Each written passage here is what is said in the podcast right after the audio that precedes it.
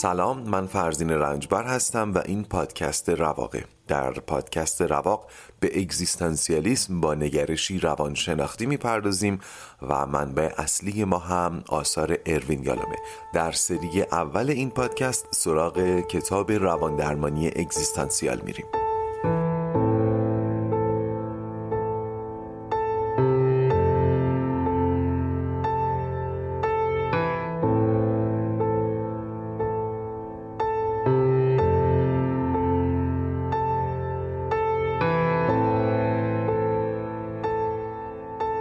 خوش اومدین به اپیزود نهم از پادکست رواق. در اپیزود قبل به رگه های نگرش اگزیستانسیال در ادیان و اسطوره پرداختیم و اپیزود هشتم از روی کتاب هم نگاشته و خوانده نشده بود. خواستم باز اینو تاکید کنم.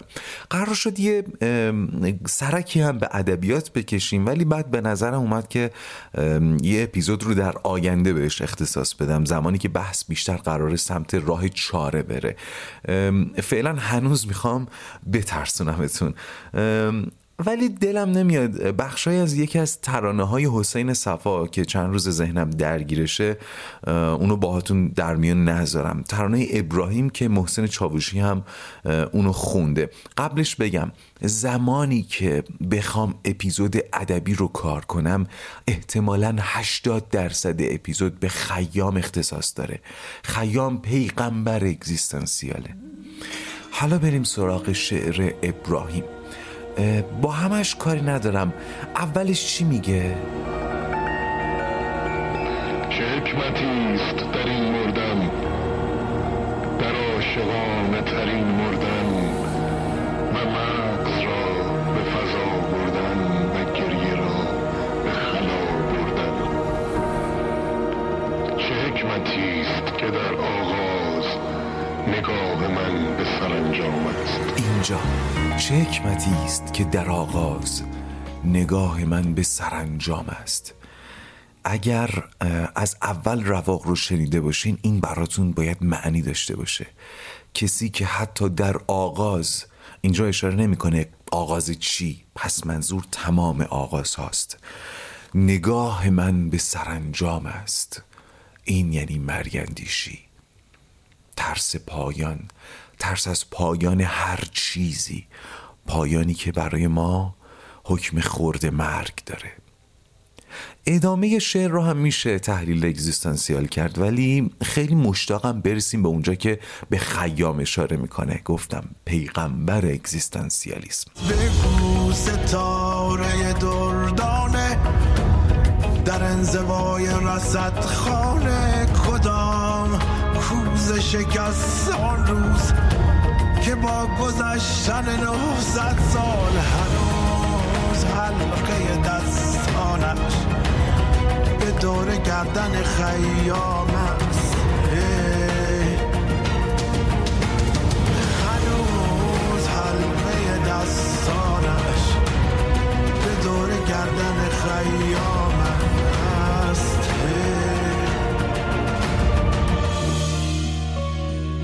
بگو ستاره دردانه. در انزوای رصدخانه کدام کوز شکستان روز که با گذشتن 900 سال هنوز حلقه دستانش به دور گردن خیام است؟ شما بگید کدوم کوز شکست؟ کدوم باور شکست؟ شاید خیام که آدم علم و تعقل بوده شبی از شبها تمام باورهای پیشینشی یهو میشکنه یهو فرو میریزه. باورهایی که بزرگترین کار کردشون فرستادن ترسای وجودی به اعماق بوده. شاید منظور از این کوزه همون سازوکارهای دفاعیه. اینکه ما در این دنیا تنهاییم و آزاد و این دنیای پوچ با مرگ به پایان می‌رسه. میشه اینجوری بهش نگاه کرد دیگه؟ اگر از اول پادکست شنیده باشین احتمالا الان با من هم عقیده اید وارد صناعات ادبی شعر هم نمیشم ولی خب حلقه دستان کوزه به دور گردن کسی بودن یکی از زیباترین کنایات به مستیه در تاریخ ادبیات فارسی. حالا بعدها تو اون اپیزود ادبی اشاره می‌کنم که مستی اونطور که منظور خیام بوده و در بسیاری از مواقع منظور حافظ بوده نوشدارویه در مقوله روانکاوی اگزیستانسیال. بسیار خب بذارید برگردیم به کتاب رواندرمانی اگزیستانسیال اثر اروین یالوم. این فاصله موسیقی که حالا آرم پادکستم هست توضیح بدم گفتن زیاد استفاده می‌کنی یعنی تعداد دفعاتی که در پادکست استفاده میشه زیاده راست میگن. به حق بود. و توضیح هم بدم که خودم ساختمش برای پادکستم. گفتم یه چیزی باشه که تو گوش شنونده یه جوری بمونه. در این حال خیلی هم چیز نباشه. یعنی زنگ بزنه خیلی. ملکه ذهن شنونده نشه. یعنی شما احتمالا الان اگر یکی دوتا نوتش رو بشنوین سریع می‌فهمین که این مال پادکست رواقه. ولی اگه بخواین خودتون مثلا با سوت بزنی با یه ساز بزنید شاید خیلی ملکه ذهنتون نباشه. خواستم این توضیح رو هم بدم. بریم فاصله بگیریم برگردیم.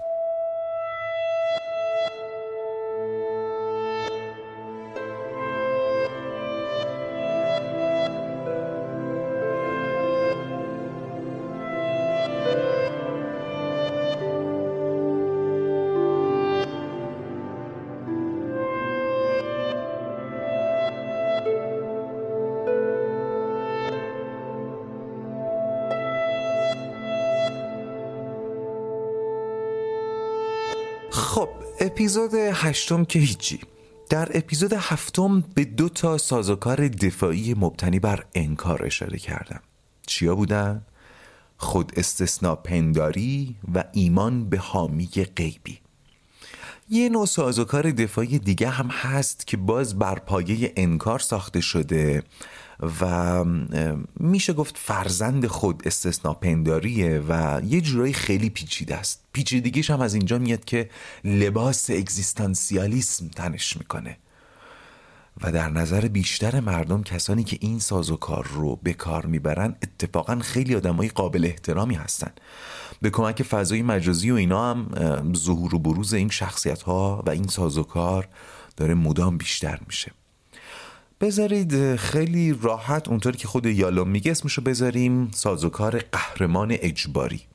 قهرمان اجباری حتی ممکنه در نظر کسی که اگزیستانسیالیسم رو می‌شناسه هم قابل احترام به نظر بیاد. چون گفتم دیگه بیشتر مواقع شعارهایی میده که با مبانی اگزیستانسیالیسم سازگاره. بذارید قهرمان اجباری رو با مثالی که خود یالوم اوورده شروع کنم ولی انواع دیگرش رو خودم بهش رسیدم اون رو هم بهتون میگم. یالوم از یه نویسنده قدیمی یونانی یاد می‌کنه و زندگی نامه که خودش درباره خودش نوشته. اسمش اسم این نویسنده سخت اصلا لازم هم نیست بدونید. تو این کتاب نویسنده برای شرح خلقیات و خصوصیات خودش خیلی گندگویی می‌کنه. مثلا تو این مایه ها که من زندگی رو به تمامی زیستم یه قلعه سوخته از زندگی برای مرگ باقی می‌ذارم. یعنی وقتی مرگ سراغم بیاد چیزی از زندگی باقی نمونده که بخواد اون رو به زور از من بگیره. خیلی هم حال کردم برای هرچی هم داشتم جنگیدم با ترسام هم جنگیدم. یه روزم اگه خواستم بمیرم به کشیش میگم که آقا خودتو زحمت نده تو و خدای تو چیزی ندارید که بخواید به من اضافه کنین. می‌بینین؟ حرفا حرفای اگزیستانسیاله. اینکه رحمت خدای حمایتگر رو پس می‌زنه نمیخوادش. اینکه با ترساش جنگیده خلاص این قهرمان بازی ها. ولی این روش و منش از یک شرط اساسی اگزیستانسیالیسم خالیه اون شرط که یکی از مهمترین مفاهیم روانکاوی اگزیستانسیال هم هست چیه؟ یه جوری می‌پرسم انگار قبلا گفتم پذیرش یه نکته قبلا هم اشاره کردم که اصطلاحاتی که در این پادکست و در این کتاب استفاده میشه عمدتا ما یک تصور و یک معنای پیشینی ازشون داریم. مثلا ترس مرگ. مثلا قبل از این هم ما می‌دونستیم ترس از مرگ چیه. ولی در این پادکست و در این کتاب منظور مثلا اون ترسی نیست که موقع حمله خرس سراغمون میاد.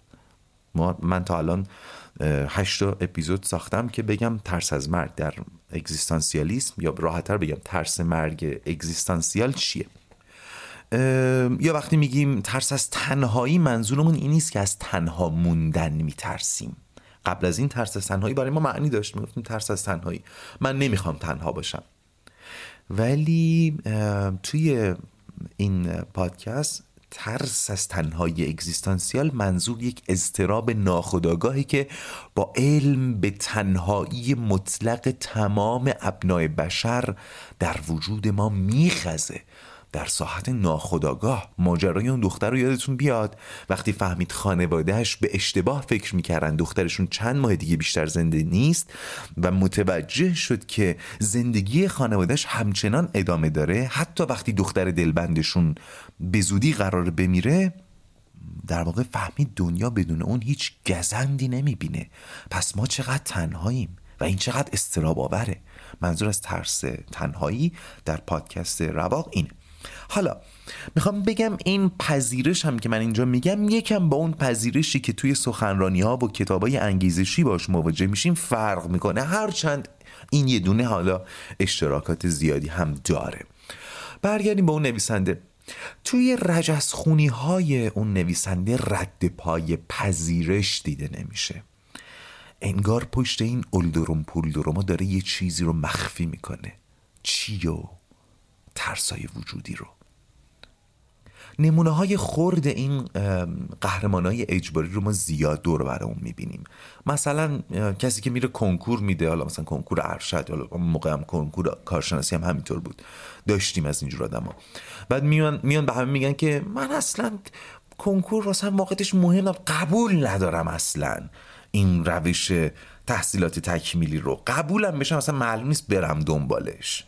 این رجز می‌خونه. ولی پشتش ما می‌دونستیم که این میترسه قبول نشه. داره برای اون روز موعود رجز خونی می‌کنه. یا مثلا یه کارمند رو در نظر بگیرین که بو برده که خطر اخراج تهدیدش می‌کنه. بعد زودتر از اینکه این اتفاق بیفته میاد به همکارش چی میگه؟ ببین اینجا دارن بیگاری می‌کشن از من. این آرزوم منو اخراج کنن. بعد میرم به رئیسم میگم ببین منتظر امروز بودم. روزی من که دست تو نیست. تو هم هیچی نیستی. بعد توف میندازم تو صورتش میام بیرون. این شخصیت ها رو دیدیم دور برام دیگه. اینا مثل اون مفهوم مرگ و خورده مرگ اون قهرمان اجباری رو در نظر بگیرین اینا خورده قهرمان اجباری هن. میشه میشه استنباط کرد که اینها احتمالا همین سازوکار رو در مقابل مرگ هم به کار می‌گیرن. به ظاهر شاید وقتی یک نفر در سازوکار قهرمان اجباری قرار می‌گیره بهتر از اونی باشه که ترسش رو بروز میده. مثلا یک کارمند دیگر رو در نظر بگیرین که بو برده قرار اخراج بشه بعد میاد به همکارش میگه اگه منو اخراج کنن من بدبخت میشم. من نون زن بچه‌مو کی بده؟ من فلانم من بیچارم. شاید در نظر اول اون قهرمان اجباریه حداقل قدم قابل احترام تری به نظر بیاد. ولی ما اصلا اینجا دنبال احترام نیستیم. ما می‌خوایم ببینیم در ساحت ناخداگاهمون چی داره میگذره.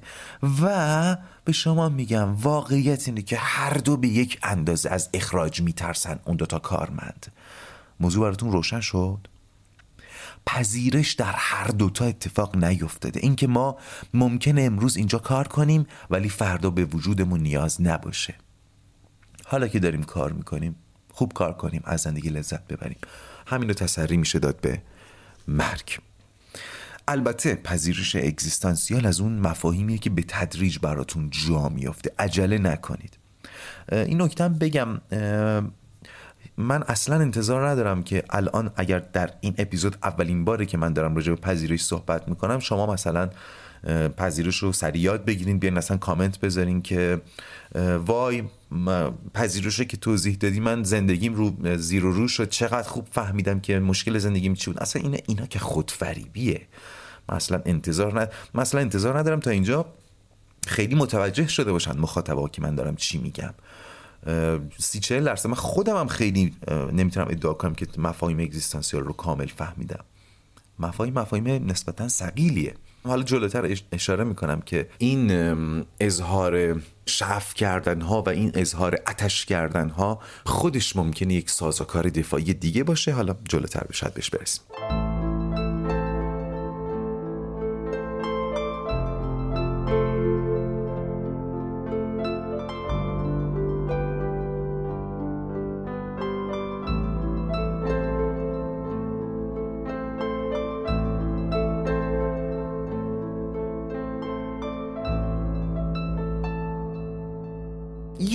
دیگه از قهرمان های اجباری که یالون بهش اشاره می‌کنه خودش میگه معتادان کار.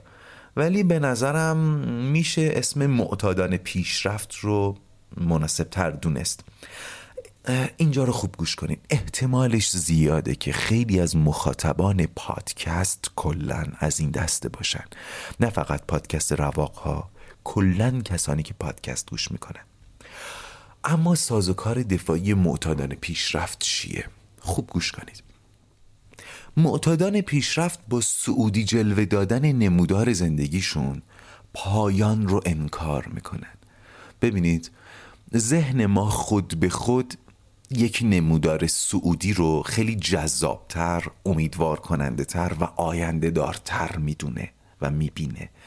انگار تا وقتی یک نمودار صعودی پایانی هم براش تصور نمی کنیم افراد معتاد پیشرفت سعی می‌کنن با صعودی نگه داشتن نمودار زندگیشون مرگ رو انکار کنن این افراد باید مدام در حال پیشرفت ببینن خودشونو. مدام در حال آموختن. مدام در حال آپدیت شدن. حالا چرا گفتم پادکست گوش کن احتمالا از این دستن؟ این دیالوگو احتمالا از خیلی از پادکست گوش شنیدیم. خودمونم احتمالا بهش افتخار می‌کنیم. اینکه از زمان پرت و بی استفادهمون هم داریم بهره می‌بریم. و حتی پشت ترافیک من دارم چیز یاد می‌گیرم. خیلی احساس می‌کنم زندگیم پربارتر شده. من که خودم اینو خیلی شنیدم. حتی خودم هم واقعیتش گرفتارش هستم.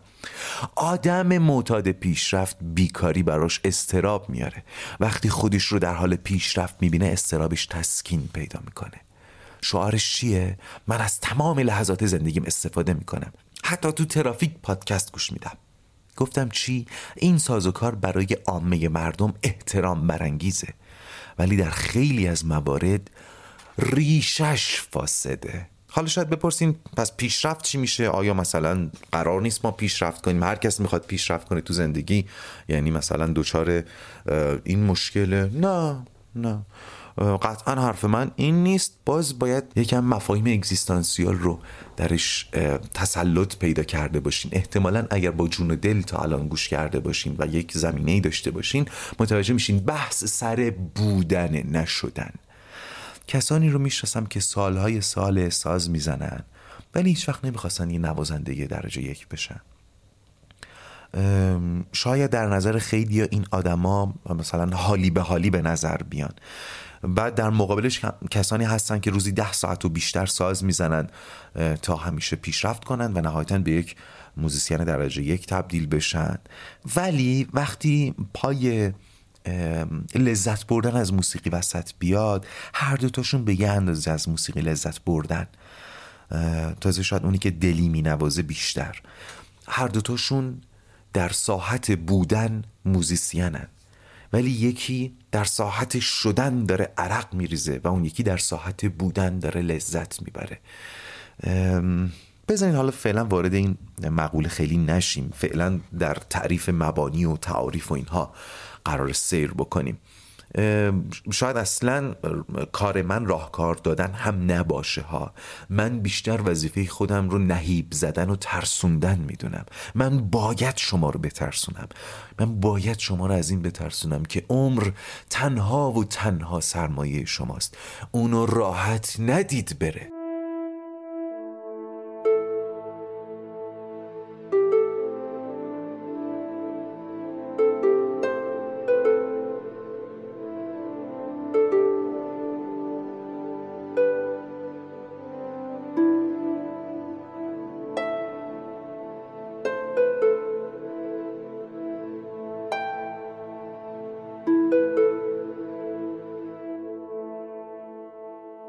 اینجا پادکست رواق اپیزود نهم رو دارید میشنوید. داریم بازم به سازوکارهای دفاعی مبتنی بر انکار می‌پردازیم. باز زیر شاخه خود استثنا پنداری رو گرفتیم. یکی دوتا زیر شاخش رو گفتم. یه نوع دیگه از قهرمان های اجباری یا شاید بگم پهلیمون پنبه ها هستن که زندگی خوشگلی دارن. یه زندگی خوشگل رو واسه خودشون درست کردن و به نمایش می‌ذارن. توی اینستاگرامشون پر از عکسای ورزش کردن سفر رفتن لباسای رنگی رنگی پوشیدن با دوستاشون بیرون رفتن خوشی های ساده و همگی هم کپشن های انگیزشی داره. معمولا با پیام هایی مثل زندگی ادامه داره زندگی را باید زیست از هر لحظه از زندگی باید لذت برد چه خوب آدم دوستای خوبی داشته باشه و اینا. یه نکته ظریفی احتمالا متوجه شدین. اون دوتای قبلی یعنی قهرمان های اجباری و معتادای پیشرفت و اینا بیشتر مردان نمیگم فقط مرد بیشتر مردا. و این دومی که الان دارم راجبش صحبت می‌کنم بیشتر خانوما هستن. بازم نمیگم همش میگم بیشتر. یعنی 51 به 49 هم در نظر بگیرین منظور نظر من برآورده شده. دست از سر من بردارید یه موقع. داشتم می‌گفتم ساختن یک جهان فانتزی شبیه کارتون که ما خودمون قهرمان اون انیمیشن هستیم و مثل بیشتر انیمیشن ها اتفاقا پیام قشنگی هم برای بیننده داریم خودش یه سازوکار دفاعی فاسده. فاسد که میگم یعنی خوب نیست دیگه. فساد هم بازی طیف دیگه. یه شیر ممکنه یه ذره فاسد شده باشه ممکنه قشنگ ماست شده باشه اینقدر که فاسد شده.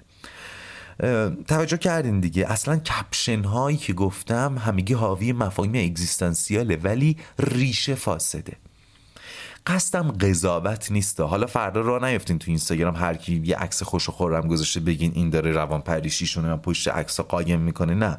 من دارم راجع به یک اسلوب صحبت می‌کنم. ممکنه بعضی ها همین کار رو بکنن ولی اصیل باشه. ممکنه. این جهان فانتزی نیاز داره که مدام نمایش داده بشه. بدون نمایش داده شدن وجود نداره. مثل انیمیشن انیمیشن رو بسازن ولی اکران نشه که اصلا معنی نداره. یه بار دیگه بگم. یه سازوکار دفاعی برای غلبه بر استرابهای وجودی خلق یک جهان فانتزیه. زیستن در این جهان فانتزی بیرحمی جهان واقعی رو در محاق قرار میده.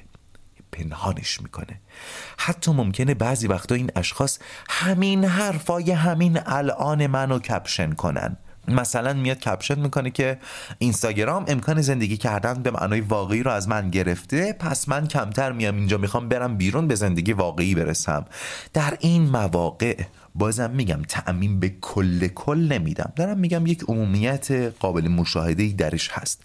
داشتم می‌گفتم این جور مواقع یا موقتا سازوکار دفاعی جهان فانتزیشون فشل شده و شخص دچار استراب و نشتی اون ترس ها به زندگی شده و ترجیح میده یه مدت نباشه.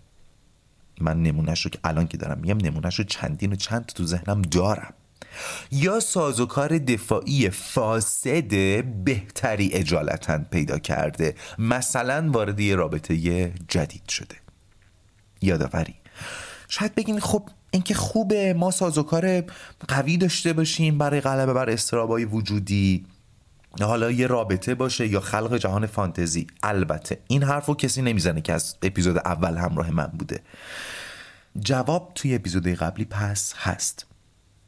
تا زمانی که حقایق هستی رو به تمامی نپذیرفتیم هیچ گونه زیستنی اصیل نیست.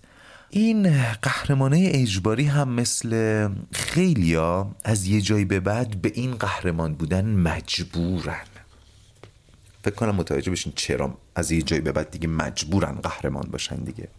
چون تمام کسانی که تو این دنیای فانتزی باهاشون شریک شدن و همراه شدن با نگاهشون یا احتمالا با تحسینشون اونها رو از تغییر روش زندگی منع می‌کنن شرمنده می‌کنن. به خاطر اینه که بهشون میگیم قهرمان اجباری. این قهرمان در زمینه های مختلف هم به وجود میانا یه نفر ممکنه با پناه بردن به دین سعی در آرام کردن استرابهاش کنه. گفتم دیگه دین یک مسکن مدون شده برای استرابهای وجودیه. داخل پرانتز اصلا منظورم تختعی دین نیست. کار کردشو دارم میگم. نه با مبدعش کار دارم نه با مقصدش کار دارم. کار کردشو دارم میگم. اگزیستانسیالم دقیقا همین داشتم می‌گفتم این آدمی که پناه برده به دین برای آرام کردن استراب های وجودیش کم کم ممکنه به عنوان یک فرد متدین مورد احترام یک طبقه خاصی قرار بگیره. خب؟ این آدم دیگه نمی‌تونه از نقش قهرمان تدین بیرون بیاد. خیلی سخته. اون وقت اگر روزی این ساز و کار دفاعی مختل بشه کارش خیلی سخت تر خواهد بود. این قهرمان زیادن. حتی گاهی در چیزهایی که لزوما اعتبار خوبی هم ندارن ممکنه نفر دست به خلق یک جهان بزنه و در اون جهان نقش قهرمان رو برای خودش دست و پا بکنه. این قسمت رو خوب گوش کنین. خواهش می‌کنم بحث و سکسیستی هم نکنید. مثلا سندروم دختر خنگ یا مثلا سندروم پسر معدب حالا این پسر معدب یکم طولانیه شاید براتون خیلی هم آشنا نباشه ولی دختر خنگ که توی توییتر هم خیلی معروفه حالا باش مزاح می‌کنن. اینم یه, یه جور سازوکار دفاعیه. توی این سازوکار دفاعی یه دنیای فانتزی اون دختر برای خودش می‌سازه که قوانین و قواعد خشک و خشن دنیای واقعی درش محلی از اعراب نداره و شناخته نمیشه. تو این دنیا مدام خودش رو در معرض تمسخر دیگران قرار میده چون می‌دونه پشت سرش میگن آخه چه دنیای لطیفی داره. یعنی با اشتراک گذاشتن این دنیای زدوده شده از قواعد و قوانین خشک و ایجاد اون در اذهان و افواه دیگران اون رو اون دنیا رو به خودش اثبات می‌کنه. متوجه شدین؟ امیدوارم جا افتاده باشه. البته این سندروم از چندین و چند جهت با تحلیل اگزیستانسیال استراب رو کاهش میده که الان خیلی نمی‌خوام بهش بپردازم.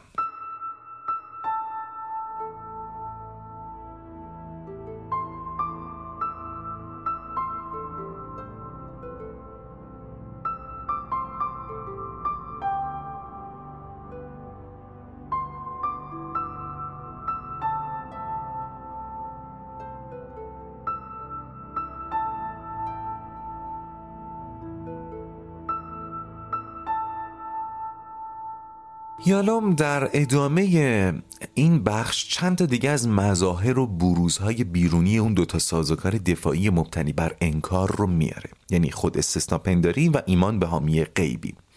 خود استثناپنداری کدوم بود؟ اینکه اگر جنگ بشه این منم که کنار جنازه ها و خونه های خراب شده وامیستم میگم وای وای وای.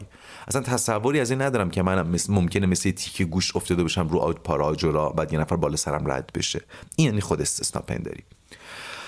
خود استثنا پنداری گاهی تبدیل به خودشیفتگی میشه. بازم باید تاکید کنم که این خودشیفتگی هم منظور خودشیفتگی اگزیستانسیاله. منظور اون نیست که یه نفر اگه خیلی از خودش تعریف بکنه یعنی خودشیفته است. اینجا مثلا اگر موقع دیدن فیلم های خانوادگی چشمتون همش دنبال خودتون میدوه اگه هر عکس دستی جمعی می‌گیرید سری میگید ببینم خودم و اگه زشت باشه اصرار می‌کنین پاکش بکنه. اگه فکر می‌کنین جایی که کار می‌کنین قدرتون رو نمی‌دونن خانواده قدرتون رو نمی‌دونن و هی اینو به همه میگین اینا نشانه های خودشیفتگی اگزیستانسیاله که فکر کنم شامل هممون میشه. یالا توضیح زیادی راجع به کارکرد خودشیفتگی در کاهش استراب وجودی نمیده. نمیگه خودشیفتگی چطوری استراب وجودی رو کاهش میده. به خاطر من احساس می‌کنم شاید منظورش اینه که این خودشیفتگی نشانه بارز خود استثنا پنداریه یا عوارض خود استثنا پنداریه یا نشانشه یا عوارضشه. در اپیزود دوم اشاره کرده بودم که سلطگری و پرخاش هم از نشانه های وجود استراب های وجودی می‌تونه باشه. یادتونه؟ اینجا هم باز یالون بهش اشاره می‌کنه. یه بار از آخر به اول بهش نگاه کنیم. کسی که سلطجو و پرخاشگره یعنی از موضع بالا به دیگران نگاه می‌کنه. این به خاطر چیه؟ به خاطر اینکه خودش رو تافته جدا بافته می‌دونه. خود استثنا پنداری درش غالبه. خود استثنا پنداری چیه؟ یه سازوکار دفاعی برای غلبه بر استراب های وجودی. یالان به یه تحقیق اشاره می‌کنه که نتایج اون تحقیق میگه کسانی که مشاغلی دارند که با مرگ سر و کار داره در ساحت خداگاه در ساحت خداگاه ترس کمتری از مرگ دارن. مثل پزشکا مثل نظامیا مثل کیشیشا. ولی در ساحت ناخداگاه استراب های وجودیشون بیشتره و این صحبت این گمان رو تقویت می‌کنه که بابا اصلا شاید چون استراب وجودی بیشتری داشتن سراغ این مشاقل اومدن. یعنی قایم شدن در لانه گرگ. یعنی از ترس گرگ بریم تو لونه گرگ قایم شیم. اگه با این مثال آشنا باشین می‌فهمی منظورم چیه. یالا میگه این کار یه جوری قلدری کردن برای مرگه که با همون سلطگری و پرخاشگری هم میشه مرتبط دونستش. میگه حتی وقتی کسی با سلطگری و پرخاش که ناشی از خود استثنا پنداریه کسی رو تحقیر می‌کنه یا بهش آسیب می‌زنه یا حتی میکشتش یه جوری داره برای استراب های وجودی خودش شاخشونه می‌کشه. این قسمت شاید براتون خیلی ملموس نباشه زیادم مهم نیست ولی بدونید که همین چیزی که الان گفتم یکی از ستونهای تاریخ عظیم دیکتاتوری در سرنوشت بشره.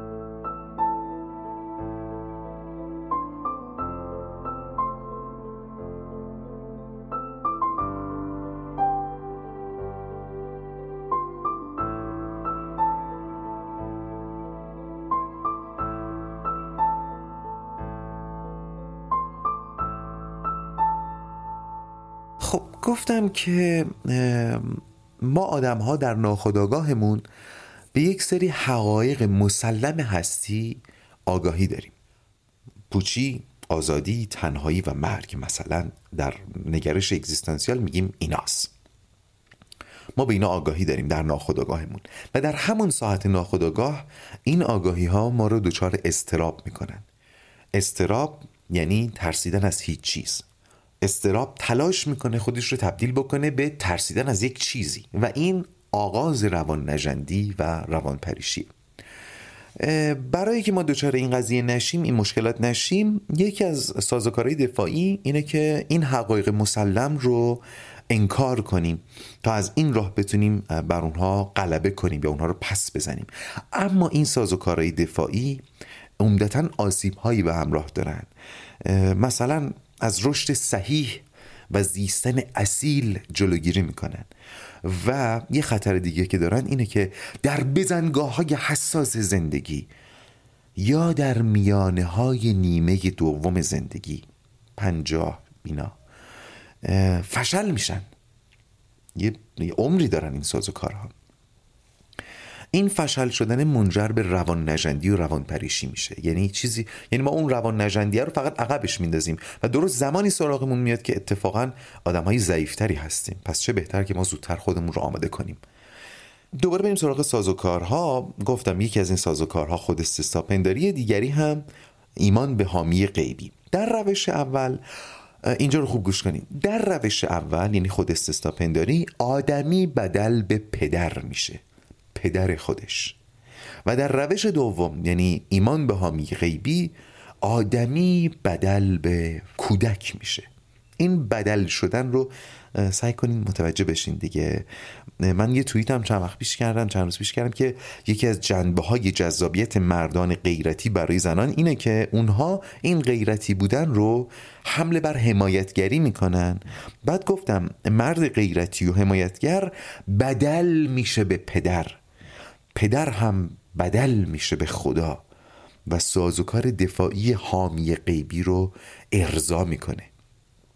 این بدل شدن باید جا بیفته تو ذهنتون. یعنی ما اینو می‌گیریم مینشونیم جای اون یکی. همسر رو مینشونیم جای پدر پدر رو مینشونیم جای خدا. این خلاصه و توضیح رو گفتم که بپرسم به نظرتون تعداد کسانی که از روش اول یعنی خود استثنا پنداری استفاده می‌کنن بیشترن یا روش دوم یعنی ایمان به حامی غیبی. نمی‌خوام حدس بزنید و می‌خوام مشاهدتون رو بگین. مشاهدات خود من میگه روش دوم یعنی ایمان به حامی غیبی ایمان به خدای مراقب. من عمدن زیاد نمیگم خدا که دوستان مذهبی حساس نشن. می‌دونید حالا چرا تعداد این روش دوم بیشتره؟ یالا میگه اون کسی که از طریق خود پنداری وارد فاز پیشرفت میشه با خود پنداری سلطگری می‌کنه پرخاش می‌کنه و امثال اینها که اینا هم همشون روان نجندی محسوب میشن این آدما از یه جایی به بعد بدل میشن به خدای خودشون. اول بدل میشن به پدر خودشون بعد بدل میشن به خدای خودشون. ولی ولی از عهده خدای خود بودن و در جای خدا نشستن بر نمیان. کار سختیه. شاید الان زود باشه بگم. اصلا شاید هدف قایی اگزیستانسیالیسم اینه که ما بدل بشیم به خدای خودمون. ولی با یک سری مقدماتی. یعنی ما بنشینیم اونجا. اینو یکم زوده بهش برسم. شاید حتی با این تعبیر هم درست نباشه. ولی فقط گوشه ذهنتون داشته باشینش. چی گفتم؟ این آدما چون تا حالا با سازوکار دفاعی زندگی کردن و رشد نیافتند زمانی که لازم میشه در جای خدای خودشون بنشینن می‌بینن که از پس کار بر نمیان. لذا لذا. یا اصلا وارد این فاز نمیشن آدم ها یعنی وارد اون فاز حامی غیبی میشن از اول سراغ خود استثنا پنداری خیلی نمیان یا به موازاتش سازوکار حامی غیبی رو هم در خودشون تقویت می‌کنن. اینا اونان که میگن من جز خدا سرمو جلو هیچکی کج نمی‌کنم. اینا اون گندگوهایی هستن که میگن من اگر این گندگویا رو می‌کنم به خاطر اینه که پشتگرم به خدام. خدا هوای منو داره. اوسکریم تنهات نذاره کار خوب خدا درست کنه. این کارمند وقتی که بو ببره مدیرش می‌خواد اخراجش کنه بهش چی میگه؟ خدای منم بزرگه. روزی من دست تو نیست انتقام منو ازت می‌گیره. یعنی ببینیم پرخاش می‌کنه. اولورام پولورام می‌کنه. ولی وقتی قرار افسار زندگیشو بگیره دستش به تمامی خدای خودش بشه. به تمامی به اون تنهایی اگزیستانسیال باور پیدا بکنه جا می‌زنه. افسار زندگیشو می‌گیره می‌بره میسپره دست حامی غیبی. متوجه شدین؟ کم کم به پایان اپیزود نهم داریم نزدیک میشیم. حتما متوجه شدین که در اپیزود بعدی به زیر شاخه های اون یکی سازوکار مبتنی بر انکار یعنی ایمان به حامی غیبی می‌خوام بپردازم و واکاویش کنیم مظاهر و بروزهاش رو با مثال بررسی کنیم. بذارید این پایان اپیزود نهم از پادکست رواق باشه و حالا بدرود. سرنگ ها همگان قرمز و رنگ ها همگان قرمز سماع مولویان قرمز. جهان کران بکران قرمز که نقشی از رژ گلگونت. هنوز بر لب این جام است بگو ستاره دردانه. در انزوای رسد خانه کدام کوز شکست آن روز که با گذشتن نهصد سال هنوز حلقه دستانش به دور گردن خیام است هنوز حلقه دستانش به دور گردن خیام است